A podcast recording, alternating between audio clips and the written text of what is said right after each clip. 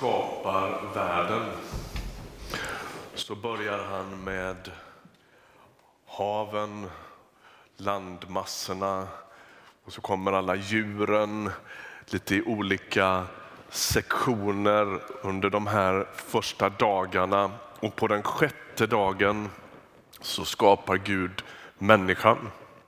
Och när människan dyker upp på scenen så är allt annat redan klart. Jag vet inte om du har tänkt på det. Gud skapar oss förutan.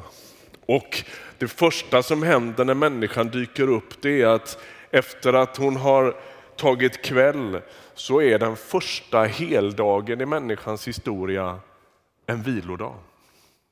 Alltså Gud verkar och sen kommer människan. Gud var redan där. När människan dök upp så hade han redan handlat. När Jakob lägger sig för att sova med huvudet mot en sten, står det. Det verkar ingen vidare. Men han lägger huvudet mot en sten och så somnar han och så drömmer han om en stege eller en trappa mellan himmelen och jorden. Och så vaknar Jakob och så säger han Gud var här men jag visste det inte. Och så kallar han den platsen för Betel, Guds hus. Gud var redan där. Senare så ställs Mose inför den brinnande busken. Och han är fåraherde långt ute i öknen sedan 40 år tillbaka. Eh, han vallar sin svärfar Getros får och så dyker Gud upp på helig mark inför den brinnande busken. Och så tar Mose skorna av sina fötter och så står han där på den heliga marken och så säger Gud att jag har hört mitt folks klagorop och jag har sett deras smärta. Och så kallar han Mose att befria folket från Egypten. Men det börjar inte med Mose. Gud var redan där. Det är som att han alltid är ett steg före. Profeten Elisha i gamla testamentet är vi fortfarande. Han hamnar i onåd hos den arameiske kungen. Och en morgon när profetens lärjunge tittar ut ur tältöppningen så står en hel arameisk här, armé runt omkring honom. Och han blir superrädd. Och så kommer profeten ut och så säger han, Gud öppna hans ögon så att han kan se. Och så ser han att uppe på bergskullarna runt omkring så står Herrens osynliga armé och slåss för profeten och hans lärjunge. Gud var redan där. I den judiska nyfödda kristna kyrkan så var hedningarna någon slags no-go zone. De fick inte gå in i ett hedniskt hus och det hade inte med att, att göra med att de var kyrka utan att de var fostrade till det i sin judiska tradition. Och så står Petru, eller knäböjer Petrus på sitt tak och så får han se en syn som gör att han så småningom går hem till hedningen Cornelius hus och berättar om Jesus. Och hela hushållet med mormor och tjänare och hela gänget kommer till tro och låter döpa sig. Gud var redan där. Det är som att Guds handlande ständigt föregår vårt. Och det där behöver vi påminna oss om. När vi får för oss att vi flyttar på grejer eller kanske till och med flyttar på Gud genom våra bekännelser eller genom våra böner så behöver vi förstå att han är ständigt initiativtagaren. Låt oss läsa en vers ifrån Lukas 10 där det står så här. Därefter utsåg Herren ytterligare 72 och sände dem före sig två och två till varje stad och plats dit han själv ämnade sig. Om Jesus hade varit vass på att delegera, som vi ofta tänker oss att delegering går till, så skulle han ju sänt lärjungarna till de platser och städer dit han själv inte hann. Det hade varit mycket smartare. Jag går åt det här hållet så går ni åt det hållet. Men han gör inte det, utan han skickar dem före sig två och två till varje plats och stad dit han själv ämnade sig.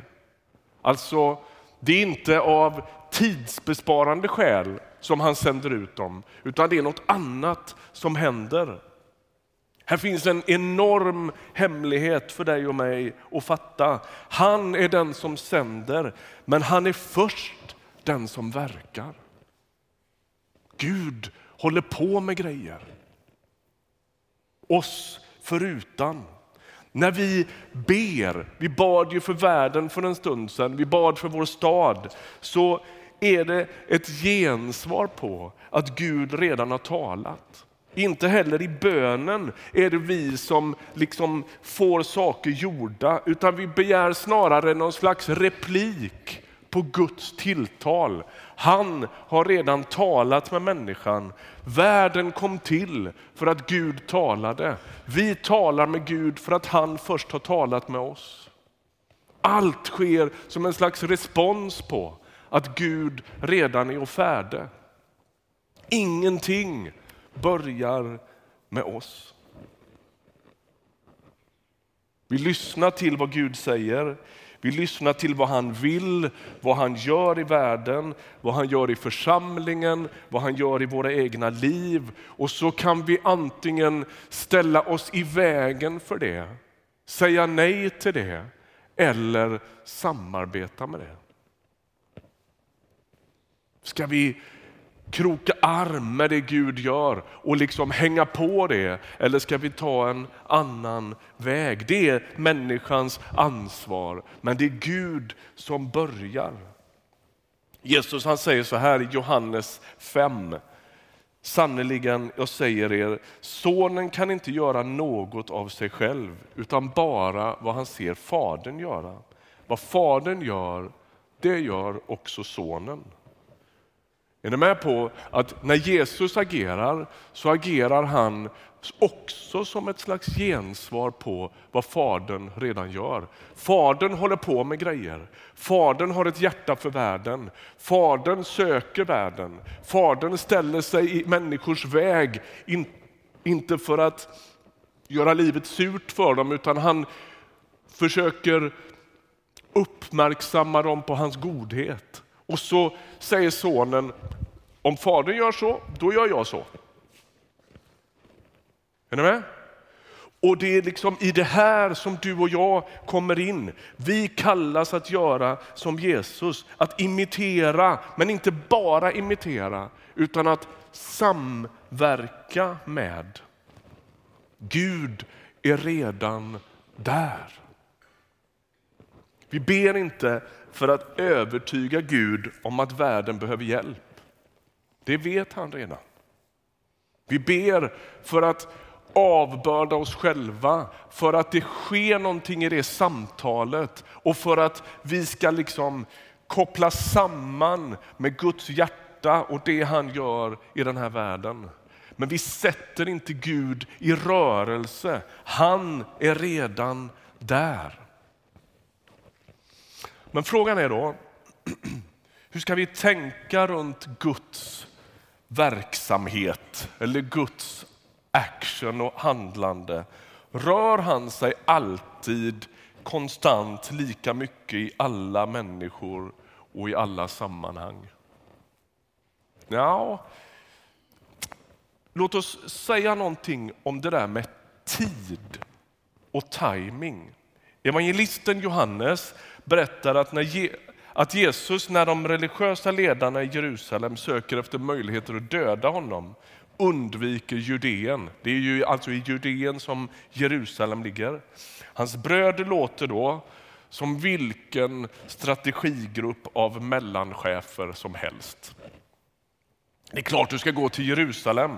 Det är ju där det händer. Ska du få något rejält genomslag för dina idéer och ska du gå genom rutan, då måste de proklameras på de större scenerna. Det är dags nu. Kom igen Jesus. Upp på scenerna. Visa dem. Och då ger Jesus svar, en intressant pusselbit i den där gåtan om hur Gud verkar och när Gud verkar. Johannes 7 så står det så här, vers 6. Min tid är ännu inte inne, men för er är det alltid alltid rätt tid. Er kan världen inte hata, men mig hatar den därför att jag vittnar om att dess gärningar är onda. Går ni upp till högtiden? Jag gör inte det den här gången. Min tid är ännu inte inne. Och han stannade själv kvar i Galileen. För er, säger Jesus, är det alltid rätt tid. Det är som att människan bär på någon slags otålighet och svårighet att rätt urskilja. Inte endast vad Gud gör, utan också när det ska ske. Nya testamentet, precis som den omgivande grekiska världen där den, det nya testamentet kommer till, använder två olika ord för tid. Det ena ordet, kronos, det har med den kvantitativa tiden att göra. Den som går. Den man kan mäta med en klocka eller med en kalender. Det är naturligtvis därifrån vi har fått ordet kronologisk. Det andra ordet för tid, det är ordet kairos. Och det handlar om Guds tid. Alltså tid mer i kvalitativ mening. Det vi kanske skulle översätta med timing. Och gång på gång i bibeltexterna så talas det om stunden, tiden, tajmingen, om Guds kairos. Paulus till exempel skriver i Fesebrevet så här, det här är ju en text som bara ger en helig svindel. Och han har yppat sin viljas hemlighet för oss. Det beslut om Kristus som man hade fattat från början och som skulle genomföras när tiden var inne. Att sammanfatta allting i Kristus, allt i himlen och på jorden. Här behöver vi på något sätt böja oss för Guds vishet och Guds allmakt. Vad är det som gör att Jesus kommer just när han gör det? Varför sänder inte Gud sin son lite tidigare? Eller senare? Tänk om han hade väntat tills nu med alla kommunikationsmöjligheter och resmöjligheter. Han sänder Jesus i en tid när Jesus rör sig under en, över en yta som är mindre än Småland under hela sin livstid. Han färdas aldrig snabbare än på en åsna.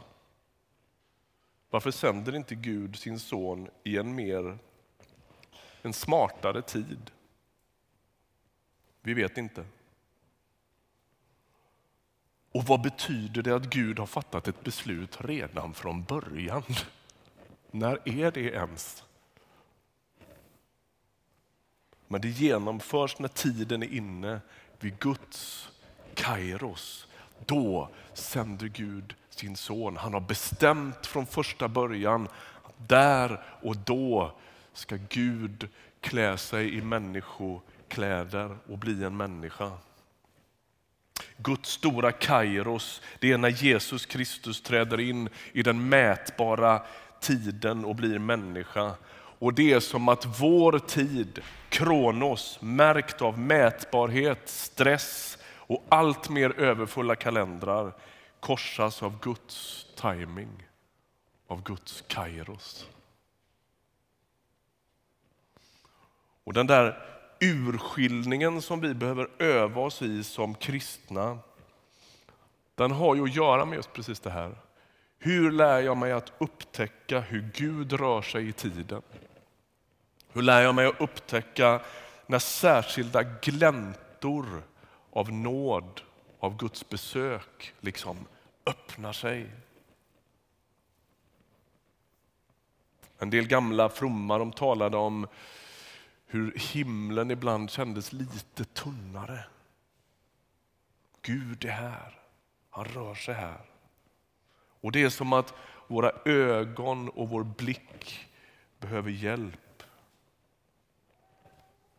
Vi hörde ju inledningsvis här hur vi kallade av Gud till att vara ljus för våra grannar, vänner, kollegor och klasskompisar. Hur ska man förstå det? Landar inte hela ansvaret tillbaks i knät på oss i alla fall då?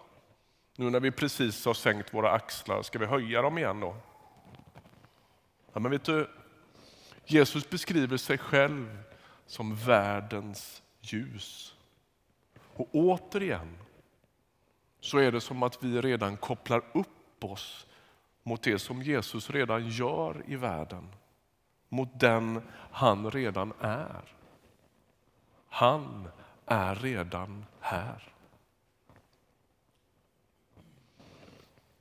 Det som är grejen är att samarbeta med det han gör på ett sätt så att jag börjar lära mig att känna igen. Ja, men nu rör han sig här. Kanske det är det Liselott beskrev här framme. Va? Ja, men det finns en slags timing när det är läge att säga, vet du vad, jag ber för dig. Och som hon for efter, nästa timing kanske är att faktiskt göra det. Nu ber jag för dig, är det okej? Okay? Får jag lägga min hand på dig och be en enkel bön för dig? Är ni med? Gud är där och jag kan öva min blick och min urskiljning i att se var han är och hur han rör sig. Jag tror att vi alla har varit med om det där någon gång. Både när vi inte har väntat in tajmingen och man försöker forcera något som inte riktigt är läge för. Och ibland när det händer, det där att wow, nu var jag lite modig och berättade om min tro eller bad för en människa eller vad det nu än är. Och det fanns en slags gudomlig kairos i det. Gud var redan där. Hela poängen med dagens predikan är att du skulle få bli lite uppmuntrad. Gud är redan i din skolkorridor. Du behöver inte vädja till honom att vara där, han är redan där. Be honom om att få syn på vad han gör. Han är på campus. Du som pluggar där, du som jobbar där, du som städar där. Du som ber där, han är redan där. Han är på varje arbetsplats. Varje gång mina grannar får skörd i sin pallkrage. Varje gång de äter en god middag kramar sina barn eller har sex med varann så är Gud där. Därför att ingen skönhet finns utan den helige Andes närvaro. Han är all godhets ursprung. När de går på en konsert, när de går på ett museum, när de förundras över en solnedgång eller en fjäril så smakar de Guds godhet. Även om de inte nödvändigtvis vet om det. Min bön är att få samarbeta med Guds närvaro och timing och kanske berätta det för dem. Men han är redan där. Ska vi be tillsammans?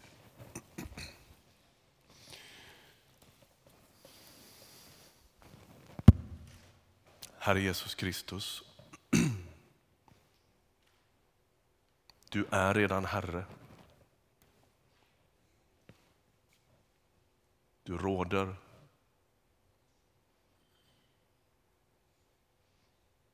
I makt, i ära, i barmhärtighet och i tröst.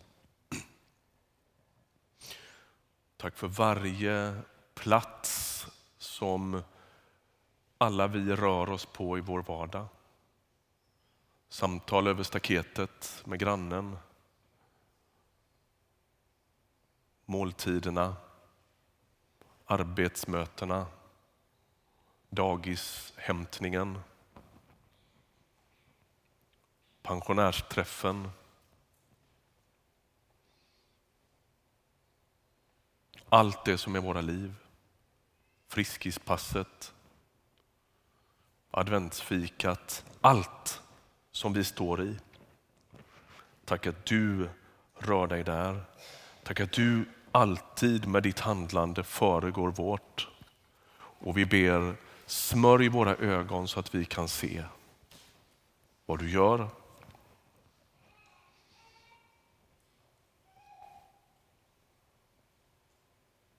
Hjälp oss att samarbeta med dig. Att medverka tillsammans med dig.